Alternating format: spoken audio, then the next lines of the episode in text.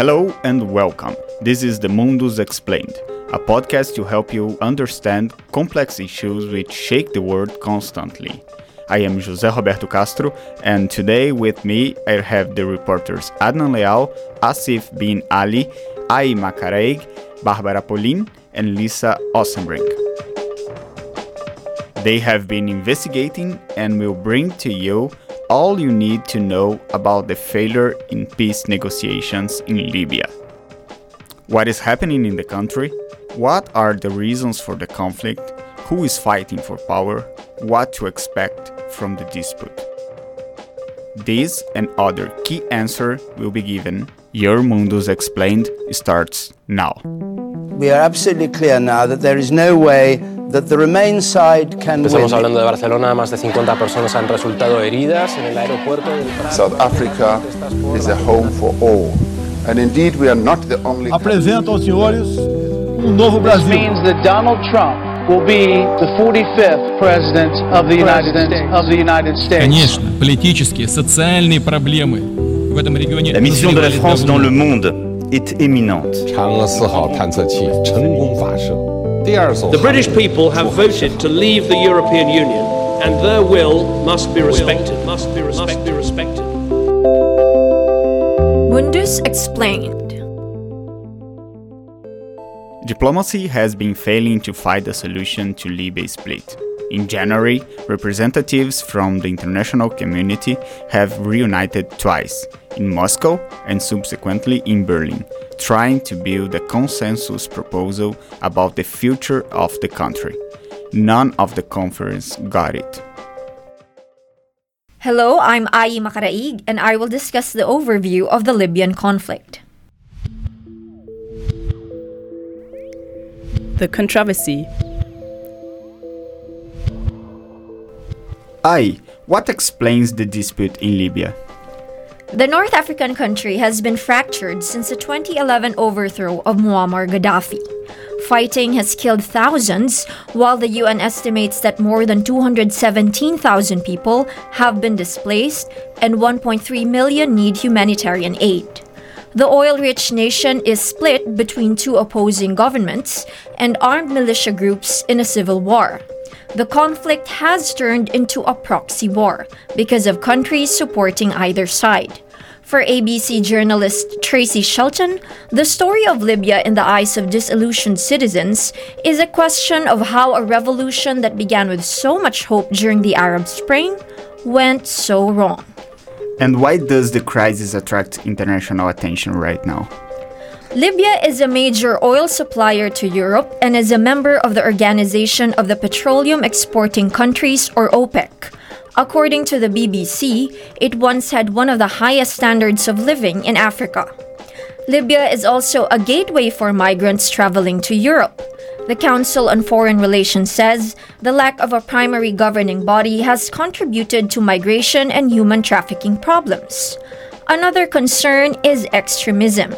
While the ISIS affiliate in Libya has been defeated, it still operates in the country, which is awash with weapons. Uh, but talking about the domestic situation, who fights for power in Libya? Well, Libya has two rival leaders with parallel governments. On one side in the west is Prime Minister Fayez al Sarraj, a technocrat backed by militias. He leads the Tripoli based Government of National Accord, or GNA. Politico reports that GNA has struggled to assert authority and is plagued by infighting. On the other side, in the east, is General Khalifa Haftar, a dual US Libyan citizen and commander of the Libyan National Army, or LNA.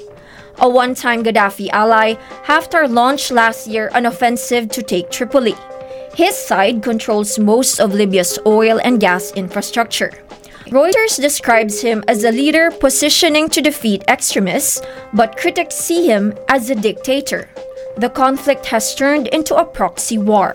But for proxy war, you mean that other nations are supporting Libyan fighters, right? Exactly. Several foreign powers are defending their interests in Libya by supporting either side, heightening geopolitical competition. So, if I got it, the domestic international dimensions of the conflict are mixed. Yes, they are. Al Sarraj enjoys backing from the UN, Turkey, Qatar, and Italy, Libya's former colonial ruler. Haftar, meanwhile, has the support of Egypt, the United Arab Emirates, Russia, Saudi Arabia, and France. Foreign oil firms such as Italy's Eni and France's Total operate in Libya. Recently, Turkey and Russia have taken charge following a Western diplomatic paralysis. Thanks, Ai. Hi, I'm Adnan, and I'll tell you why the Libyan issue is under the spotlight right now. What's now? Adnan, thanks for joining us. The tension around Libyan disputes has increased recently. Why? The most recent and important event to seek a solution in Libya has been the Berlin Conference held on Sunday, January 19th, where 12 countries with interest in the African nation gathered in Germany. After a failure in Moscow, a less risky goal stop the supply of weapons to both sides of the conflict. The meeting that had representatives from France, Russia, Turkey, or the US, among other participants, lasted four hours. In the end, the German Chancellor Angela Merkel declared that a comprehensive plan forward was agreed upon. But here's the thing there is no guarantee about the plan being fulfilled, nor there is any kind of penalty to those who will not do so. And what do we know at this point? Well, time will have to pass to confirm to establish whether the countries that were part of the Berlin conference can live up to the objective that was drafted in the meeting, which is uh, complying with the arms embargo that was placed by the UN Security Council in 2011 and that has been constantly violated ever since. Especially, attention will have to be put at the major actors within the conflict, such as Turkey, that supports the UN backed government of National Accord led by Fayez al Sarraj, or Russia, that backs the rebel and General Khalifa Haftar. No plan and no penalties were settled in case a country breaks the commitment. And what about the civil population? The conflict has alarming numbers. Only between April and July 2019, over 1,000 people died in Tripoli as two rival rebel groups fought for control of the city, and the violence in Libya shows no sign of abating without external interference. May Berlin's agreement bring some peace? All in all, and despite the efforts in and by Germany, in Libya the situation seems as unstable as it was before the Berlin reunion, where Prime Minister al Sarraj and Haftar were never in the same room discussing a possible solution. In fact, only a day after the conference, Haftar forces undertook an attack in the Libyan second biggest city, Misrata. In the offensive, three persons died and 28 were injured. That means and that demonstrates that the ceasefire is not, as now, around the corner. It's actually quite the opposite. While Sarraj continues to find a political outcome, Haftar continues to gain territory. In an interview this week for Al Jazeera, Sarraj has claimed that his forces will defend Tripoli. Thanks a lot, Adnan. Hi, my name is Asif, and I will explain how historical facts brought Libya to this disturbance. How did we get here?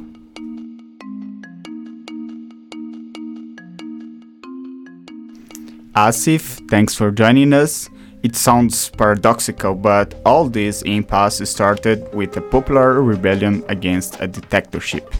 Is it true? Yes, it is true. In 2011, as a chapter of the Arab Spring movement, a revolution led to the end of the 42 year regime of Muammar Gaddafi. During the conflict, NATO declared a no fly zone over Libya, enforcing it with airstrikes. In March 2011, with heavy American involvement, NATO attacked the Libyan force in order to prevent an impending massacre of anti government protesters. The United States justified its military intervention by arguing that removing Gaddafi would improve prospects for stability and security in Libya. But the overthrow of the dictator didn't bring peace, right? Exactly. Gaddafi was captured and killed by rebels in October 2011. In contrast to American promise, the fall of Gaddafi had created a power vacuum. Since the overthrow of Gaddafi, local militants have never been disarmed. On top of it, the rebel groups that had united against Gaddafi remained deeply divided by ideology, religion, and ethnicity. This has been one of the most important responsible reason for civil war since 2014. So, could we say that without Gaddafi, the situation went from bad to worse? Yes, we can say that. The well reached North African nation has since been engulfed in economic chaos, general lawlessness, with violent militant vying for power, including ISIS, has become a regular thing in Libyan daily life. Despite international pressure, political reconciliation between rival governments in the east and west remains a distant prospect. The civilian population is caught in the middle. Basic public services such as healthcare, education, electricity, banking are degraded or absent, and the threat of violence is constant. How would you describe this process? Eight years later, we can say that NATO's intervention in Libya may have facilitated Gaddafi's removal from power, but it left a power vacuum in which Libya has become a failed state. We appreciate the information, Nassif. Thanks. Thank you. Hi, my name is Barbara Polin. And I'm Lisa Ossenbrink. Today, we will describe the immediate consequence of a failure of a Berlin conference. And also give you a prognosis for how the conflict could develop further.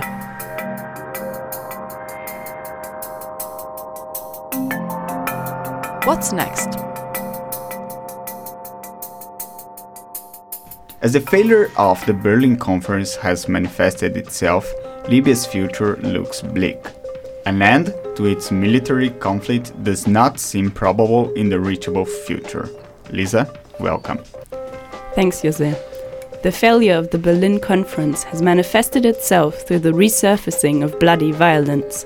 At least 11 government soldiers were killed and over 100 others injured in the strategically important city of Misrata. It is suspected that the Libyan National Army under Haftar was responsible for this attack, effectively breaking the ceasefire agreed upon at the Berlin conference. And what about the reactions? As for immediate political reactions, there's a call for sanctions. Germany reacted swiftly by calling for UN sanctions on those countries breaking the Libyan arms embargo. Heiko Maas is trying to maintain the fragile ceasefire in Libya by diplomatic means, as Deutsche Welle reports.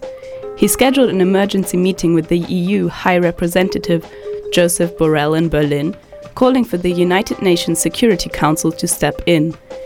If the UNSC agrees that the breaking of the Libyan ceasefire cannot remain without consequences, sanctions on those at fault could be implemented.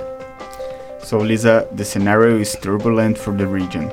What do the neighboring countries think about the major power actions? As foreign meddling by more powerful countries can lead to a power play of financial interests, Libya's neighbors decided to take action themselves. Meeting in Algiers, the foreign ministers or other officials of Egypt, Tunisia, Chad, Niger, Sudan, Mali, and Algeria sought after solutions to the conflict in Libya. Heiko Maas also attended the meeting.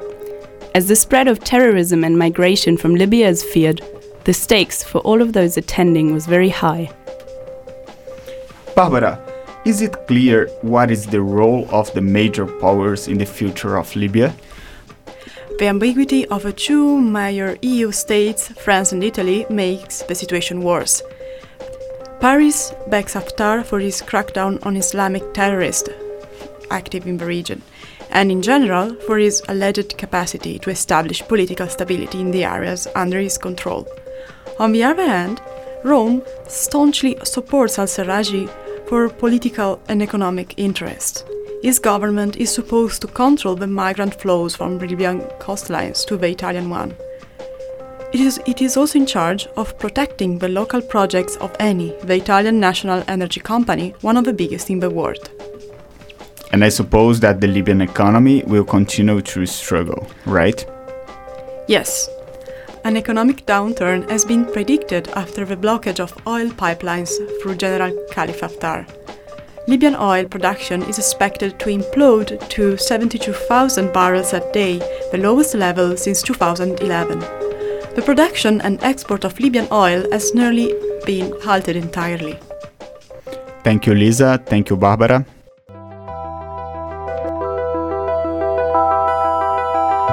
Deeper. In our deeper section, we will give you further recommendations to keep up with what's happening in Libya. Ai, what is your suggestion? For more information to understand the Libyan conflict, you can check out the website of the International Crisis Group, crisisgroup.org, and its section on Libya for reports and briefings. You can also check the podcast in Spotify called Libya Matters, in which different lawyers, journalists, analysts, artists, ambassadors, and different figures try to explain what's happening in Libya. And to have a journalistic point of view on Libya, you can follow the, the work and the Twitter activities of Francesca Mannocchi and Nancy Porcias, two Italian freelancers that are familiar with uh, Libya. And to have a very deep understanding about the crisis and its aftermath, a book would be very interesting to follow up. The Libyan Revolution and its Aftermath, published in 2015, and editors are Brian McQuinn and Peter Coley. The book is available in Google Book and you can buy it from Amazon also, but the book gives a very deep idea about what has happened in the field and what could happen uh, in the future based on the fact.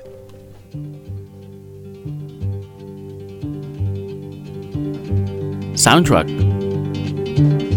Like any other moment of life, the Libyan crisis has a soundtrack, with local artists singing their views.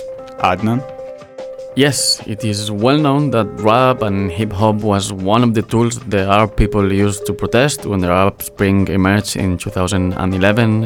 It happened in Egypt, it happened in Tunisia, it happened in Syria, and it also happened in Libya.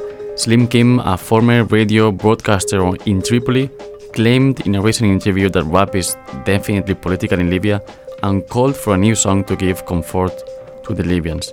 In the meantime, he pointed one song that was published in 2014 when the airport of Tripoli was destroyed after a battle. The artist, Bad Boy, the song Chaos. Music. بلادي بلادي حتى لك مرة مع سكاوي من الهم قريب نخلونا نخلو مسكاوي ليبيا اليوم ليبيا الغد كلها كساد كلها بدات الموت تهب تغلط وتعد حتى الشبانة معاش تسد. معاك شبيب همي شيب تقلب قلبي رزن جبل زعما الهربة للغربة ولا من دلش عود الحل. نفس الدسكة والروتين المترفع في الليبيين. يبدع كايا مخطوفين وبوسه من غارك حنين. وين حنينك للوطن تي مش لاقي وين يسكن. تي حولت ربيعنا خريف شيبتونا بصغر السن نرجع قول الحق وخي تلقى روحك تنطق. حتى لو قصيت لسانه عنده بير وعنده ورق تعيش مع الاندال يا رهن الاغتيال وينك يا مفتينا ولا دم غازي حلال ليعكس على المنصب ينسى البلاد والعباد من حق المواطن يحسب بالهجرة لتشاد فيلم اسمه إرهاب روتين بنكهة بغداد. على الجهاد نهايتها استبداد. ليبيا وأفغانستان في الفوضى حالفان. هنا بأفغانستان وغادي طالبان. الصراع في كل مكان خنيوة والزنتان. وصرطة والجدران الفوضى والأمان. عيشة عيشة عيشة يا ملا عيشة توبش بلادي بلادي بلادي زي الميت على الفراش مرة مرة مريرة تخششوها للإنعاش. بعتوها ببلاش. يتمتوها البحرياش. الثورة والحرية كانت كاميرا خفية. باعوها فاتوها مستحشين العبودية. الكل هم السياسة ونسوا شوارعنا كناسة. بالفطرة ترفاسة واللمداس ولا عفاسة. كرهتونا العيشة ولدتوا فينا السلبية. غير ديروا الدستور ولا قاعدة اللحمانية. خرفان بلا شرعية تلهد تجري عالصلاحية كبرت القضية ولدت السلطة قمعية. اللي عنده الباور يدير ميت من غير ما يشاور. كل قبيلة تناور وداعا للتحاور. واللي ما عنده شي يقص عليهم مية وضي تتكلم تطلع تحلب أحسن يا وخي. لو يبيعوا في الأمان أعطي للي بيحدثيه بلادي داروا بيها والمسكين هو الضحية. حفروها ودفنونا واللي حفروا البير فلية مصطح بالجاهلية مشروع سلطة مشوية. هي زي ما هي والكونفو ليبيا الوطنية قروا صغاركم برا وإحنا نعيشوا بالجمعية واللي زماني كعب توين شكتر بالكيح. يا المفتينا اطلع يرحم شوف الشمس شوية. عيشة عيشة عيشة يا ملا عيشة توباش. بلادي بلادي بلادي زي الميت على الفراش. مرة مرة ميرة تخششوها للإنعاش. بعتوها ببلاش يتمتوها البحرياش عرفتوا ديروا النصبة على ولد البومنيار وعرفتوا ديروا العصبة على شعبك له النار. على أول ما نصب الرس عبي ونعمل مطار واللي عنده كمشة صغار لليوم ساكن بالإيجار. ديروا النضي شوارعنا كلها ظلام. مشوارك قيسة بجرام ما تديرش روحك فندام شوارع محفورة شورى المسؤول عينه عورة. تعال نديروا دورة من جنزور لتاشورة حكومة عالصامت واحلام الشعب وكانت. صبت المطر حتى من السيارة عامت كل سنة نقولوا هانت. ويا مرحم لي فاتت. اصبرنا نهملنا. إن شاء الله خير وبانت. قضية من يفلحها لا أمن ولا صحة. لو كنت مريض بتموت. يعطوك شرب وكحة. البترول ملك المالك والمالك سلاحه هالك خوينا السوق أحلامك همك في يمينك وشمالك كلام الحق والجاع ما نرضى بلادي تنباح. نبغوا جيش وشرطة لا سواعق لا قعقاع. مشاريع الدولة كلام ممشي نبلاح مشاريع طريق الشط شاهي بالنعناع. عيشة عيشة عيشة يا ملا عيشة توباش. بلادي بلادي بلادي زي الميت على الفراش. مرة مرة مريرة تخششوها للإنعاش. Thank you, Adnan, Asif, Ai, Barbara, and Lisa. Thank you to our audience for tuning in. This was your Mundus Explained experience on the consequence of the Berlin Conference in Libya. See you soon.